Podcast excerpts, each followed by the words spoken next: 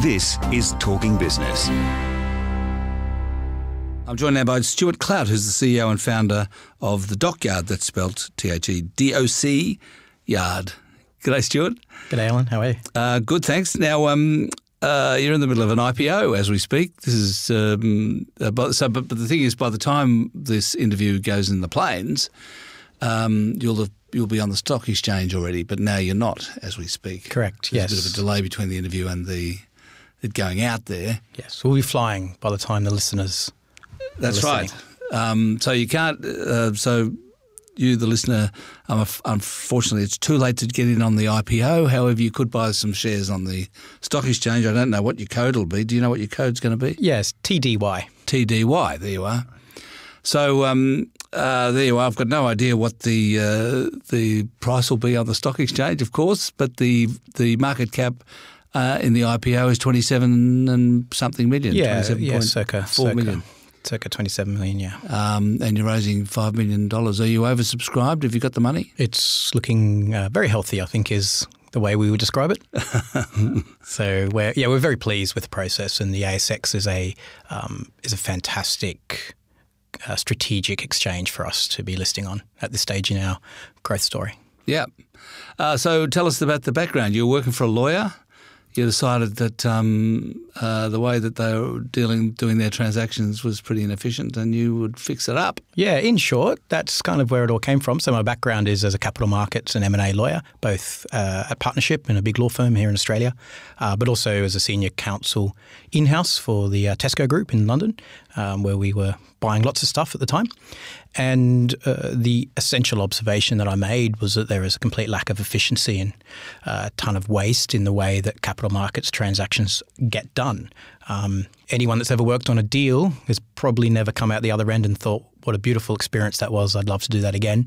Um, they're still primarily driven by email as a as a sort of the backbone, and we're really attacking that productivity problem initially. Um, but Alan, after we really got going, we realised we're also attacking a compliance and data security and uh, user experience issue as well in terms of our customer base. So what did you build? So we built a platform from scratch. So it's all completely proprietary technology, and it's a collaboration. Uh, platform. Uh, so anyone that's ever used a virtual data room before um, will be familiar with the concept of logging into a virtual space to access Now documents. we should explain what a data room is for those who um, don't know. It, it's it's where all the um, due diligence data for a transaction or a takeover is held. Uh, Yeah. and it's a, a private space that nobody else can look at. That's right. So think Dropbox or Think Dropbox. Google Drive or OneDrive. It's a secure file sharing. But I presume the dockyard is more than a virtual data room. We, we are far more than a virtual data room. So we're a productivity, collaboration, and workflow tool. So we're project management for deals, if you want to put us in a bucket.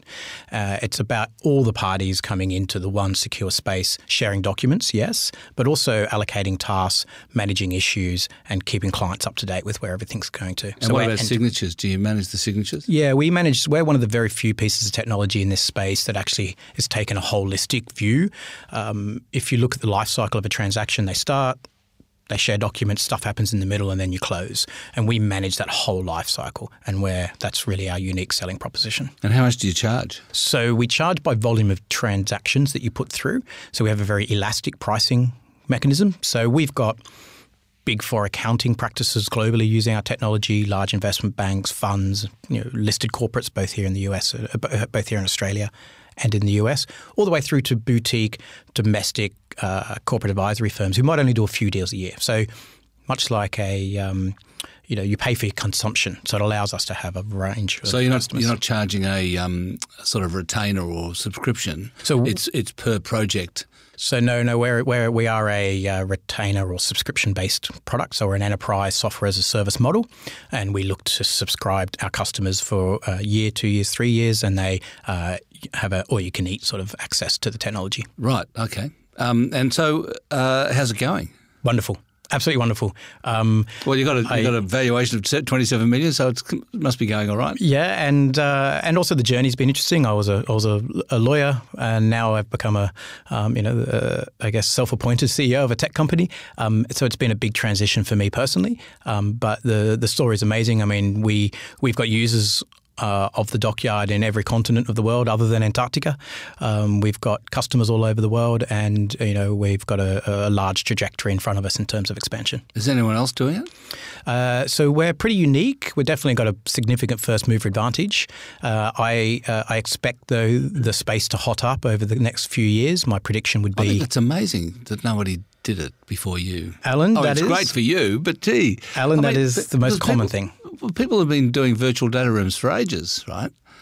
Um, I mean, that's an obvious thing to do. Why wouldn't they? Why wouldn't they go? Oh, maybe we should do this end to end instead of just doing the data room. Uh, yeah. So I, I can't, I guess, speak for uh, their, their businesses, but maybe it's their this is their Kodak moment, perhaps. Um, but I um, I certainly was surprised myself when I looked at the issue and I thought, surely someone solved this already. The most common thing that is said to me when I go see a new customer, which could be a law firm, could be an investment bank, could be a fund or a corporate, uh, is what you just said, which is why didn't I think of this? I've been doing deals my whole life. I can't believe it.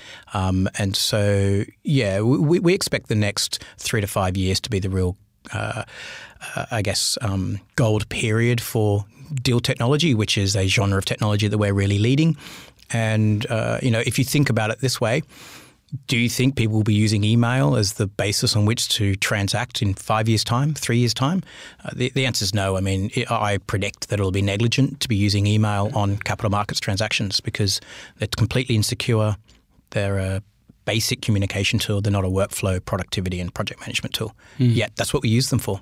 I mean, you're singing the praises of the ASX, and I'm I'm I'm with you on that. Um, but you're not raising that much money. I mean, uh, it's like five million. If you were in Silicon Valley, if you, if you were a startup in San Francisco, you'd be raising hundred million dollars yeah. on, a, on a valuation of crikey, who knows what. Um, so, uh, I mean, do, do you think you've got enough? To to achieve the global reach that you that you're trying to achieve? Yeah, we do. Uh, we're in relatively rarefied air as a tech company that's um, you know near enough profitable already.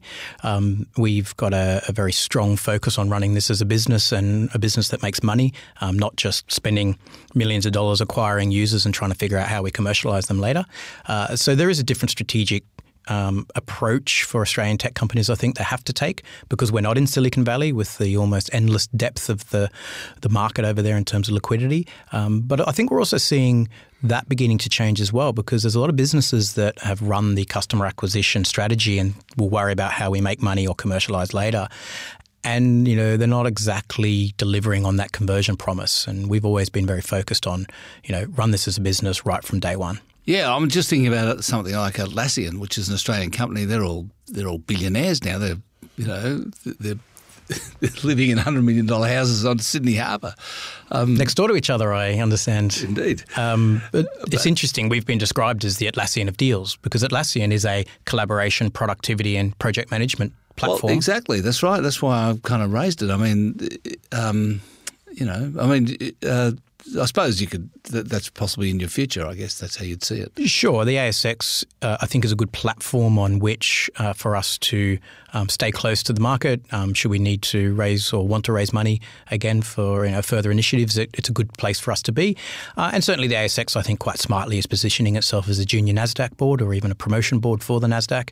Um, you know, and you know we'll see what's in our future on, in that regard. I haven't had a chance to read the whole prospectus. Are you keeping much of the business yourself, or how, how much are you selling in the in the IPO? So uh, about fifteen to twenty percent will be going on the uh, new capital raise, um, and yes, I, am still going to be the major shareholder. Um, after the after the float. And what's your what are your plans for you know how how you're going to run it in future? Do you think you'll just keep going as way you are? Do you think you might need to move overseas somewhere? Move back to the move back to London? So certainly London is the next major frontier. The, the deals market in London is giant, and we've got two um, super impressive anchor clients in London already, um, including one of the biggest deals teams in London using our technology already. Have you got Tesco and, yet? Uh, no. Well, Tesco's uh, Tesco's had some difficult times and are probably not, they're probably selling as opposed to acquiring anything at the moment. Um, so their activity may not be uh, earth shattering for us, but we uh, we've got uh, London as the next frontier, uh, and uh, the Singapore and Hong Kong markets are also important to us. They're relatively close to home, and then of course the the uh, the beast that is the United States, and we will uh, will likely enter the United States via the London market. Is anyone doing in the US what you do? No, uh, no, there isn't really, uh, and this this is still to my surprise. But I've got my head down, and we're running hard, and pretty much focused on executing well on what we know to be a, uh, you know, a fantastic opportunity to you know export this great Australian technology to the world. Um, but I, I definitely expect there to be competitors entering our space, um, you know, over the next couple of years. Mm.